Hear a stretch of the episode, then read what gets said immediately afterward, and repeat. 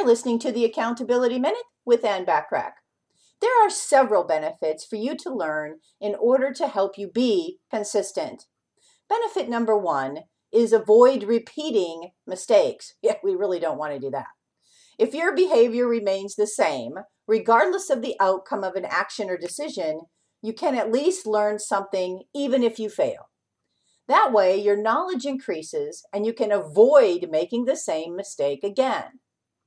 Inconsistency and contradictions are roadblocks to success. Making mistakes along the way further creates problems for you, and you will find it extremely difficult to move forward towards your success.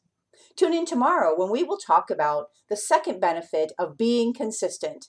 In the meantime, remember to take advantage of all the business tips and tools when you join my free silver membership at accountabilitycoach.com. Thanks for listening.